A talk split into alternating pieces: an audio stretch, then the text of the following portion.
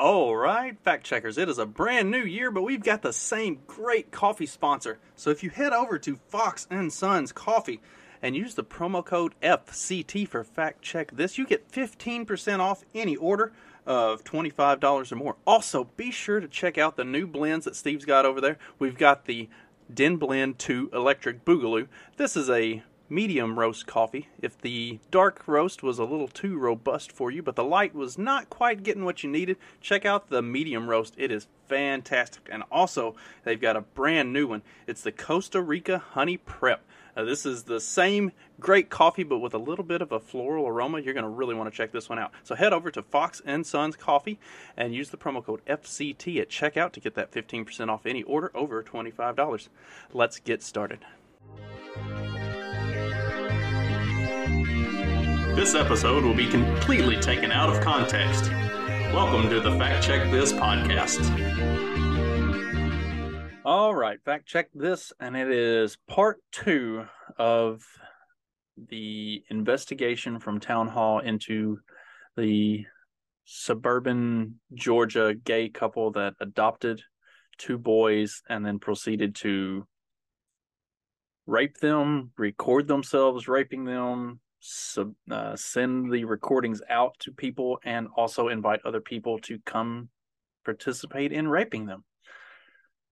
The guys have pled not guilty. They are currently being held in solitary confinement in maximum security prisons, because if they don't have them in solitary confinement, the prisoners will murder the ever-loving shit out of them, which is probably way too good for either one of these sick fucks. They are facing 9 consecutive life sentences if convicted. I don't see any way that they're not going to be. I mean, the evidence, their own admission of this should be more than damning enough. But here we are. I have no faith in the American judicial system to actually do the right thing, so we'll see how it goes.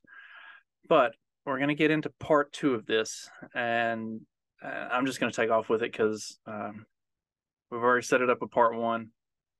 I want all this stuff to be out there. Like, people don't know about this. It's not gotten any mainstream coverage whatsoever, and that's fucking sickening. So here we go. Part two. Just how big was the operation led by the LGBTQ couple who abused their adopted sons? This is part two of a 4-part investigative series. Content warning, this article contains graphic descriptions of child sexual abuse. Reader discretion is advised. Part one was pretty rough. Part one of the Zulock saga covered how gay activist William Dale Zulock Jr. and Zachary Zach Jacoby Zulock, the adoptive fathers of 2 boys, have been indicted by a grand jury on a slew of felony child sex charges, including prostitution of a minor. Count 16 and count 17 of the indictment charges the Zulock couple with soliciting 27-year-old Hunter Clay Lawless and 25-year-old Luis Armando Vizcarra Sanchez, both of Loganville, to engage in an act of prostitution with their 11-year-old adopted boy. So these are the co-conspirators. Hours before the Zulocks were arrested on July 27th, Lawless was apprehended earlier in the day by Walton County detectives on a warrant for felony sexual exploitation of children after downloading child pornography of the older Zulock boy, per an affidavit. Authorities were tipped off that Lawless uploaded and stored child sexual abuse material on his Google account through an emergency cyber tip sent to the Nationwide Internet Crimes Against Children Task Force Network and the National Center for Missing and Exploited Children, Child Protective Organization. The affidavit says, noting that numerous other cyber tips were generated with the same Gmail address. One of these photographs, which contained metadata, indicated it was created with an iPhone on December 9th, 2021. It showed a prepubescent child being forced to perform oral sodomy on an adult male, per the affidavit. The victim's age was ascertained based on physical size, stature, and size relative to the male's penis and facial features. During the Mirandized audio-video interview, Lawless admitted that he both knew the sexually abused child was approximately 10 years of age, as well as his legal name. The affidavit concludes, at the time, the one child pornographic photo in question was created on the mobile device. The Zulock boy was still 9 years old and would turn the age of 10 a week later on December 15th, 2021. Law enforcement learned from Lawless that there was a secondary suspect producing homemade child sexual abuse material with at least one adopted child who lived in the home with the perpetrator, Walton County Sheriff's Office wrote in a press release. Lawless allegedly met Zachary through a mutual contact named Blake on Grindr, an LGBTQ hookup app, and received numerous Snapchat messages from Zachary saying, "I'm going to fuck my son tonight," and to stand by for graphic visuals of the father raping his child. According to what Lawless told police, Zachary also invited Lawless multiple times to engage in sexual acts with him and his two adopted kids, but Lawless denied having any physical contact with the Zulock boys. While investigators first conducted a search warrant at Lawless's house, the suspect ID'd Zachary via his Facebook page. The investigators confirmed through the county school system that the child was enrolled there and obtained a home address. Deputies discovered evidence during the nighttime search and rescue effort at the Zulock mansion that the adoptive fathers of the siblings pair residing in the home were engaging in sexually abusive acts and video documenting this abuse. Police also found clothes in the child's bedroom that matched what the boy was wearing in the CSAM that Zachary allegedly sent Lawless.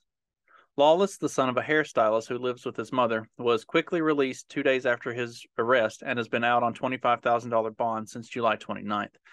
No one picked up the phone when Town Hall called the Lawless household and his mother's hair salon.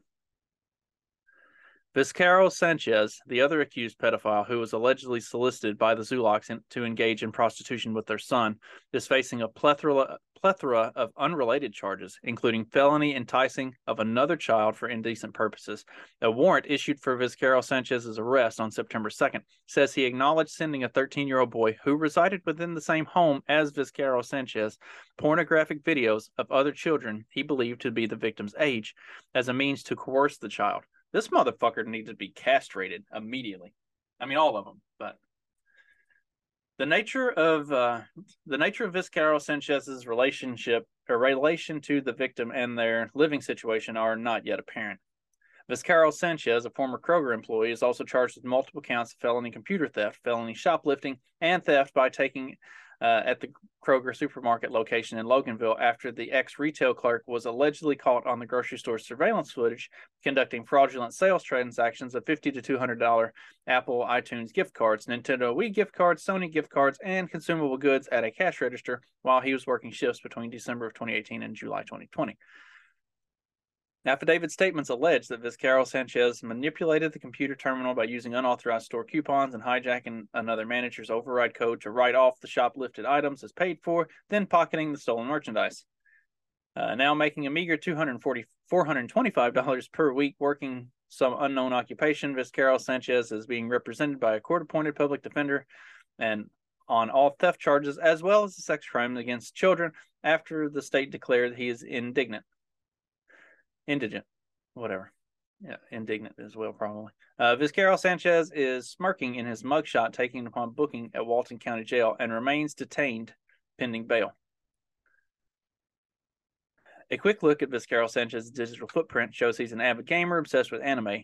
His current Facebook cover photo portrays a fictional character from Japanese animated series who's striving to bring justice to the world, while his YouTube channel has clips of him playing Street Fighter-style video game. Before his short-lived Kroger gig, Vizcarra Sanchez once attended the state championship for a popular Japanese trading card game to battle out who is the best card fighter in Georgia.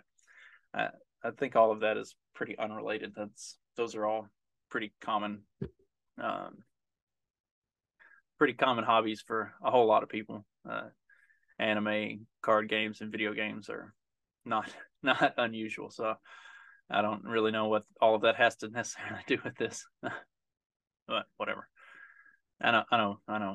This is probably written with a more of a right-wing lean to it, and for some reason right-wingers seem to think that anything anime or video game or card game culture is like really bad, and that's kind of silly, but whatever. Moving on. Zachary, the cameraman whose cell phone allegedly contained a folder titled Us, storing videos of his husband, William, sexually abusing their older son, confessed in a recorded police interview to sending child pornographic material of the routine sexual abuse to less than a dozen people. Zachary, whose Snapchat username is advertised on Instagram, has unopened Snapchat chats with many men, according to a concerned family member who was granted access to his social media accounts. Aside from Lawless and Vizcarra Sanchez, there are other potential co-defendants in the ongoing Georgia criminal case that are still under investigation and out there distributing videos of the Zulock boys.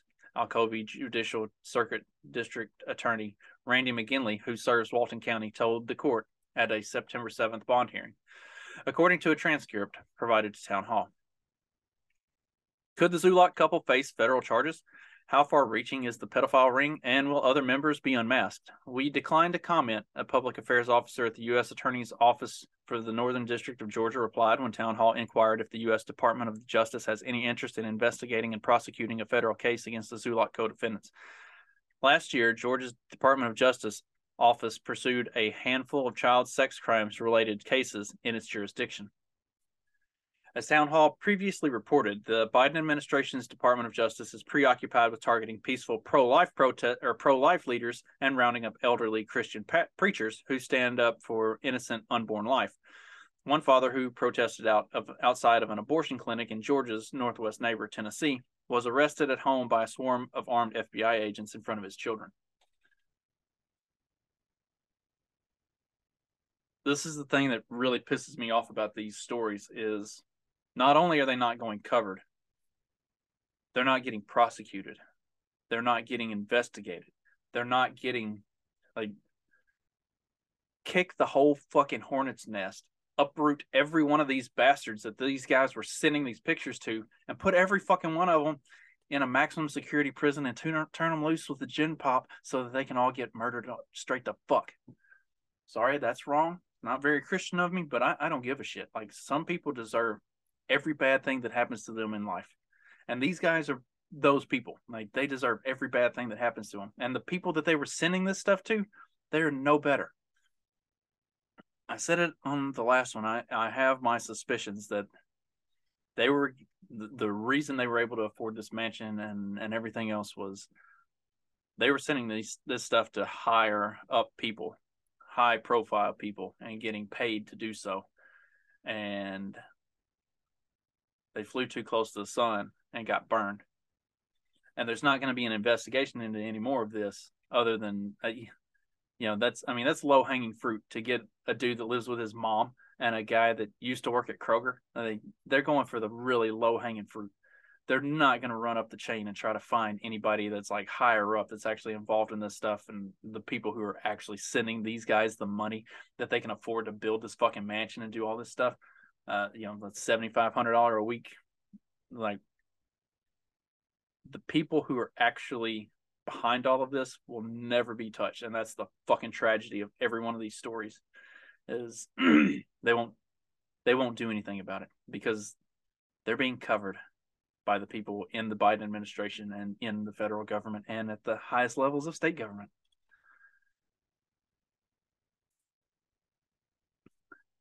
Child pornography is illegal contraband under federal law, which prohibits the production, distribution, importation, reception, or possession of child sexual abuse imagery, and federal jurisdiction is implicated if the offense occurred in interstate commerce. As the DOJ's Child Exploitation and Obscenity section, whose mission it is to protect the welfare of America's children and communities by enforcing federal criminal statutes relating to the exploitation of children and obscenity, explains, federal jurisdiction almost always applies when the internet is used to commit a child pornography violation, according to the Department of Justice. Child sex trafficking is prohibited by 18 U.S.C.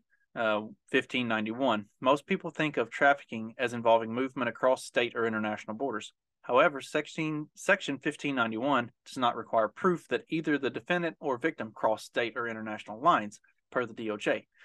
When the victim is a minor, Section 1591 does not require proof that the defendant used force, threats of force, fraud, or coercion or any combination of those means to cause the minor to engage in a commercial sex act. And then we have the RICO Act. Following the armed raid, a sign on the Zulock Mansion now says, "Do not enter," property of the Walton County Sheriff's Office. At the September bond hearing, Judge Jeffrey L. Foster mentioned the prosecution possibly proceeding forward under the child sex trafficking statute of the state's Racketeer Influence and Corrupt Organizations Act, known as OCGA 16-14-4. Having been proceeding under RICO, I don't know if they are proceeding forward under the child sex trafficking statute, but there are collateral civil opportunities that the state can proceed with, Foster told the Zulock couple's criminal defense attorney, John E. Haldy, who was questioning the seizure's legality. So their assets have been seized, pending the resolution of those. To combat the increasing sophistication of various criminal elements, the Georgia General Assembly adopted the RICO Act and developed the state's RICO statute from an existing 1970 federal law that's designed to take down organized crime in the U.S. The state must prove that the defendant facing RICO charges committed two or more predicate crimes and that such predicate acts were committed as part of an enterprise engaging in a pattern of racketeering activity.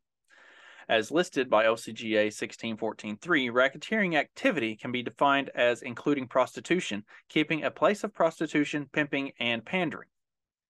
In Georgia, the state also possesses the power to impose civil remedies. A judge may order a defendant to give up any business interest or property that was gained through a RICO violation, according to the Atlanta-based Pate, Johnson & Church law firm.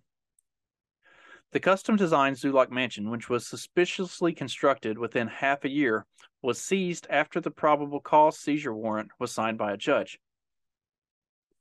Before the Oxford Mansion's construction, the Zulock couple lived with the boys in a small-scale Snellville house. The couple's wealth allegedly materialized after the boys moved in. D.A. McGinley's office, which handles forfeitures considered civil proceedings, has filed a civil complaint seeking to forfeit the Zulock couple's property. But at the local level, the Zulock co-defendants were not charged with RICO Act violations or child sex trafficking. My office has reviewed the case and recommended to the grand jury what charges were appropriate based on the laws and the facts, D.A. McGinley wrote in an email to Town Hall discussing the 17-count indictment. Sex trafficking was not charged and neither was a violation of the RICO Act. Again, that is based on the facts and circumstances of this specific case and the law. Zachary had contacted a few out-of-state gay Facebook friends to reconnect after getting the boys, the family member told Town Hall. The relative also noticed Zachary, who follows gay pornographers in Atlanta with his Twitter account @GABottomGuy, appeared to have been testing the waters in several relationships, asking in messenger chats if his friends were happily cuffed. The couple took an excessive amount of family trips, the source said, staying at a number of Airbnbs across America. Just before July's police bust, in May and June of 2022, the Zulocks enjoyed a lengthy Airbnb stay in Chicago. While seeing the couple don pride gear, and Zachary focused on photographing tourist attractions that signaled support for LGBTQ inclusion. Between those 2 months last year, the Zulocks also went to Ohio, Indianapolis, and Gulf Shores to go to vacation spots for gay tourists, as well as the Zulock family. The couple was considering buying a condo there, too. During one of the family's excursions in May 2018 to a Gulf Shores pizza place, Zachary had drawn a rainbow circle around a portion of a children's menu for kids ages 12 and under that jokingly quipped, "Children unattended will be sold as slaves." Also with the boys, Zachary wrote in a tongue-in-cheek Facebook post about child slavery.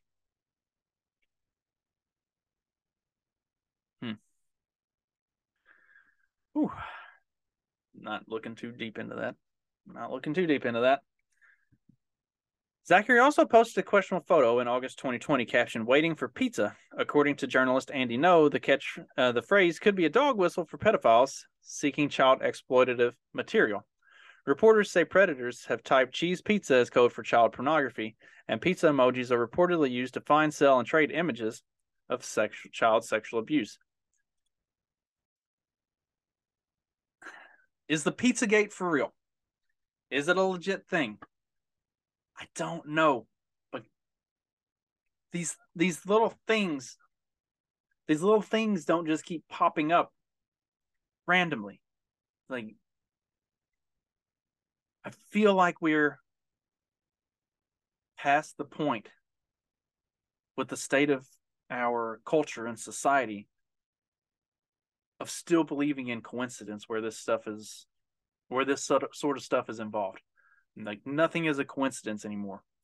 If you see it and it seems suspicious, it's probably legitimately whatever the conspiracy theorists have said that it was. It makes it all the more, seem all the more realistic that Pizzagate is legit, especially as much as these guys used their social media for stuff. Like, that stuff doesn't just happen on accident. Like, why the fuck would you take a picture standing next to the Domino sign for no reason? I mean, waiting for pizza. Okay. I could be wrong. I've maybe it's because I'm not gay, but I've been standing in a Domino's waiting for pizza plenty of times and never felt the need to take a picture of it and post it on Instagram or anything like that. I don't know. Just weird behavior. Other destinations over the years include New Orleans and Baton Rouge, and a cabin in Pigeon Forge, Tennessee. These guys, like, adopt these kids and then suddenly come into a ton of money to the extent that they can afford to build this giant mansion. And like previously, I think I talked about it in the last episode or last article. They had previously lived in just like a little regular apartment, like nothing spectacular. They didn't have a house or anything, just regular apartment. And then they adopt these two boys, and now all of a sudden they can afford to build a mansion in like record time. Having a mansion built in 6 months, that's fucking insane. Like, out of this world insane. And then on top of that, they can also afford to go on like multiple trips all the time. Like, what the fuck, man? Like, where is this money coming from? It talked about their jobs before. Like, they don't; those are not lavish, lucrative jobs. They're not pulling in six figures each to be able to afford this kind of crazy shit. Like, where's the money coming from? If they were really serious about this investigation, not town hall, the Department of Justice and the people who are prosecuting this, the DA, they would be pulling all of their bank transactions. Like, find out where the money's coming from. That's where you're going to find out where the heart of this whole like child sex ring is coming from, this whole pedophile ring. And follow the fucking money. How many times do I say that? Follow the money. Follow the money. The nationwide trip also took the Zulocks to the nation's capital, where in September of 2019, in addition to a White House tour, the Zulock family took a selfie in front of the Human Rights Campaign headquarters in Washington, D.C. HRC is a prominent LGBTQ plus advocacy group and the largest gay lobbying civil rights organization of its kind within the U.S. At the beginning of last year, the couple ordered a massive framed map of the United States showcasing the adventures of the Zulock family, in which Zachary planned to mount to the wall somewhere in their mansion. "It's bigger than I thought. Got to find a place to hang it and start pinning where we have gone," Zachary exclaimed in an early January 2022 post on Facebook. It's not just Georgia. As documented by reports in other U.S. states, Snapchat and Grindr have become modern-day honeypots for lurking pedophiles everywhere to connect with fellow child predators, circulating child pornography, and contacting minors to sexually abuse them. A spokesperson for Snap Inc., which owns Snapchat, wrote in an email to Town Hall, "Any sexual abuse of minors is abhorrent and illegal, and we have dedicated teams that work closely with law enforcement, experts, and industry partners to combat it. If we become aware of any sexual conduct involving minors, whether it's identified through our proactive detection technology or reported to us through our confidential in-app reporting tools, we immediately remove it and report it to the authorities. We prohibit young people under the age of 13 from using Snapchat, and we have extra protections for Snapchatters under 18 that make it even harder for them to be discovered and contacted by people they don't know," the email statement reads.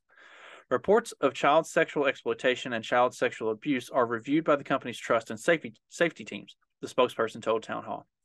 Evidence of such illegal activity results in immediate Snapchat account termination with no chance for reinstatement, and is reported to the NCMEC, which then coordinates with domestic and international law enforcement. For CSAM imagery, the camera company uses Photo DNA image identification, and for videos, it uses Google's CSAI match. Family members now suspect that the Zulocks censored their children's faces to evade law enforcement's detection technology.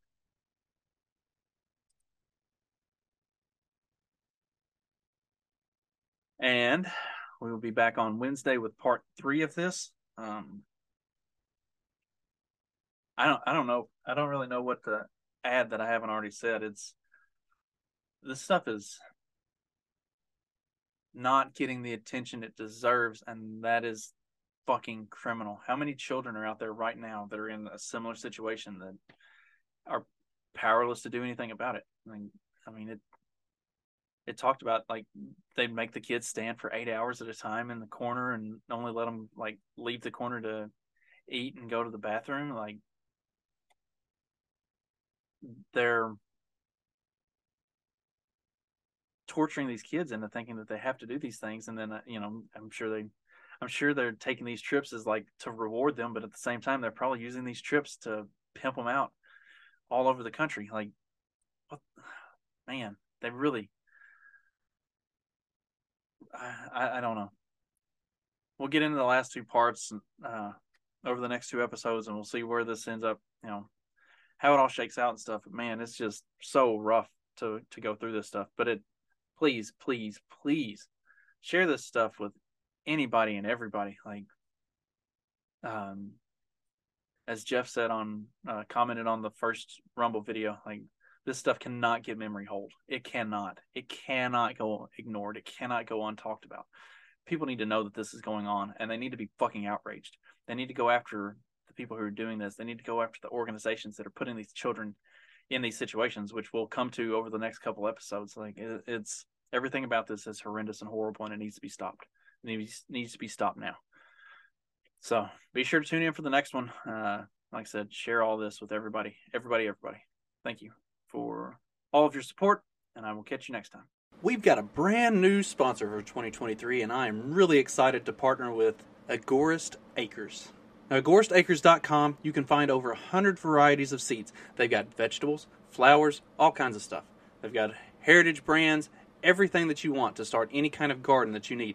It's free shipping on any order of $20 or more. They've got cool packaging, and most of the seeds come in a fancy glass vial, no paper envelopes. They accept US dollars and crypto, and can easily take either at checkout.